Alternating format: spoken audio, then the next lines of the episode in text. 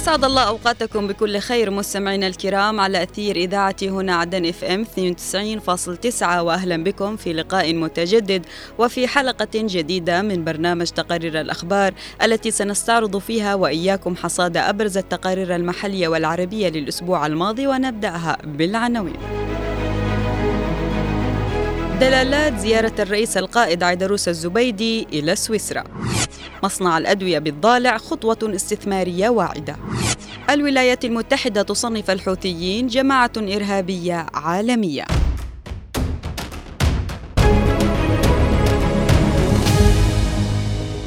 حضور دولي بارز ومهم للرئيس القائد عيدروس الزبيدي رئيس المجلس الانتقالي الجنوبي نائب رئيس مجلس القيادة الرئاسي تمثل بمشاركته في منتدى دافوس الاقتصادي الذي عقد في سويسرا.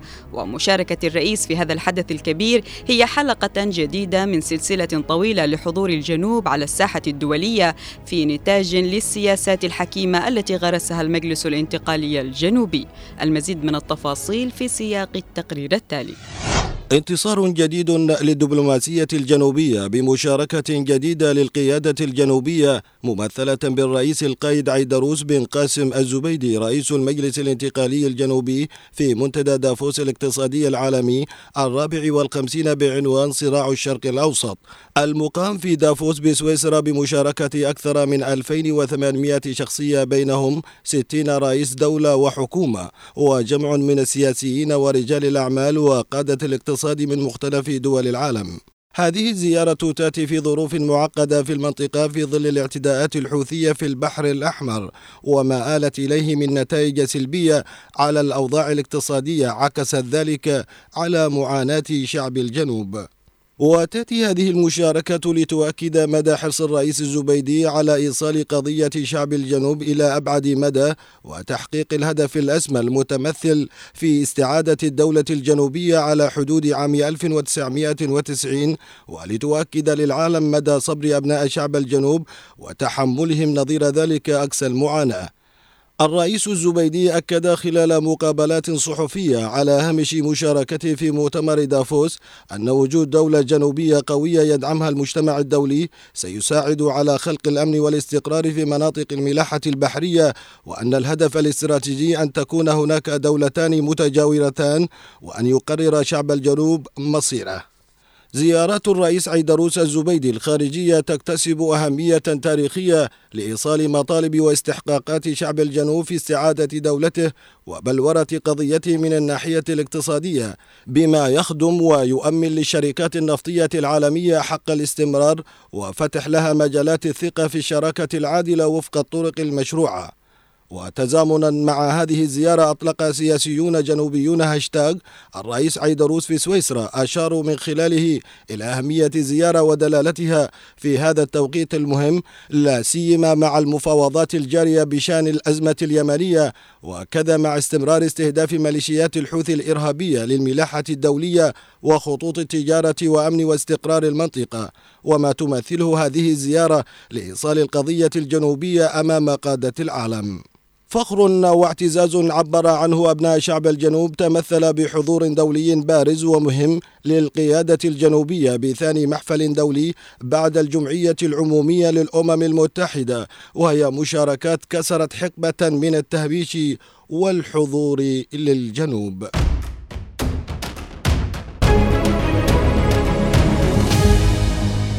تتواصل في محافظة الضالع أعمال التجهيزات لتدشين مصنع للأدوية الذي يتبع شركة محلية للصناعات الدوائية كواحد من أكبر المشاريع الاستثمارية الواعدة. نتابع التفاصيل في التقرير التالي. يجري الإعداد حاليا لافتتاح واحد من أهم المشاريع الاستراتيجية الإنتاجية في محافظة الضالع. ذكرت مصادر محلية أنه من المقرر أن تشهد الأسابيع القليلة المقبلة افتتاح مصنع الأدوية في المحافظة والذي وصف بأنه من أكبر المشاريع الاستثمارية في شبه الجزيرة العربية. وأفادت هذه المصادر بأن المصنع يشمل خطوط إنتاج حديثة قادرة على إنتاج جميع أنواع الأدوية بما في ذلك الأدوية البشرية والبيطرية. وقالت إن المشروع يتكون من ثلاث مراحل وتصل تكلفته الإجمالية إلى ما يقارب الخمسين مليون دولار ويجري تجهيزه تحت إشراف خبراء أجانب ووفق أعلى معايير الصناعة الدوائية الحديثة في خطوة تهدف لدعم الاقتصاد المحلي والإسهام في توفير أكثر من ألف فرصة عمل مباشرة وغير مباشرة وسيساهم في تنمية الاقتصاد المحلي في الجنوب. ويأتي افتتاح مصنع الأدوية في الضالع في إطار الجهود الرامية إلى تطوير القطاع الصناعي في الجنوب وتوفير الأدوية بأسعار معقولة للمواطنين.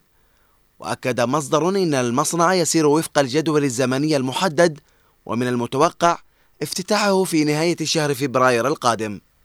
وفي سياق متصل علق ناشطون على مواقع التواصل الاجتماعي على افتتاح مصنع الأدوية في الضالع حيث اعتبره البعض إنجازا كبيرا للجنوب وخطوة مهمة في طريق التنمية.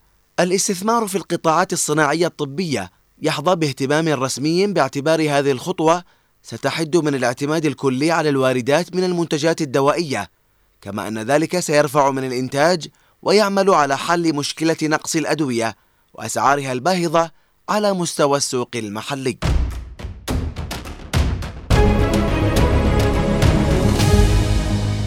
أعلنت وزارة الخارجية الأمريكية تصنيف الحوثيين جماعة إرهابية عالمية مصنفة بشكل خاص وذلك لمدة 30 يوما. ورحب المجلس الانتقالي الجنوبي بقرار حكومة الولايات المتحدة موضحا في بيان بأن هذا القرار مؤشر مهم لإدراك المجتمع الدولي للتهديد الذي يشكله الحوثيون لبلادنا والإقليم والعالم أجمع. تفاصيل أوفى في سياق هذا التقرير. أعلن مستشار الأمن القومي الأمريكي جيك سوليفان أن واشنطن أعادت إدراج جماعة الحوثي في اليمن منظمة إرهابية عالمية. وقال سوليفان إن التصنيف سيسري خلال ثلاثين يوما لمنحنا الوقت لتقليل آثار هذا القرار على الشعب.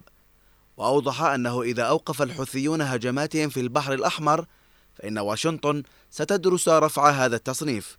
وزير الخارجية الأمريكي أنتوني بلينكين قال من جانبه إن الحوثيين شنوا هجمات غير مسبوقة على السفن في البحر الأحمر وخليج عدن. وعلى القوات المتمركزة في المنطقة وأضاف أن واشنطن تريد أن يجبر هذا التصنيف الحوثيين على الابتعاد عن إيران ويأتي قرار التصنيف بعد تنفيذ الجيش الأمريكي غارات جوية في اليمن لاستهداف الصواريخ البالستية المضادة للسفن بالمناطق التي يسيطر عليها الحوثيون ردا على هجمات الجماعة والتي أثرت على حركة الشحن في البحر الأحمر. وفي وقت سابق هدد الحوثيون بتوسيع نطاق هجماتهم لتشمل السفن الأمريكية ردا على الضربات العسكرية الأمريكية والبريطانية التي استهدفت مواقعها في اليمن. إدارة الرئيس السابق دونالد ترامب كانت قد فرضت التصنيف في آخر يوم لها في السلطة.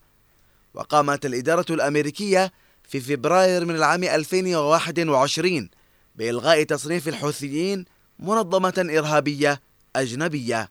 وفي تلك الفترة أشار وزير الخارجية أنتوني بلينكين إلى أن قرار إلغاء تصنيف الحوثيين كان نابعا من مخاوف بشأن تأثير القرار على قدرة تقديم المساعدة الضرورية للشعب وأكد أن هذه الخطوة بمثابة اعتراف بالوضع الإنساني الصعب في اليمن. المجلس الانتقالي الجنوبي رحب في بيان له بقرار حكومة الولايات المتحدة الأمريكية إعادة تصنيف الميليشيا الحوثية كجماعة إرهابية عالمية وأوضح بأن هذا القرار مؤشر مهم لإدراك المجتمع الدولي للتهديد الذي يشكله الحوثيون لبلادنا والإقليم والعالم أجمع.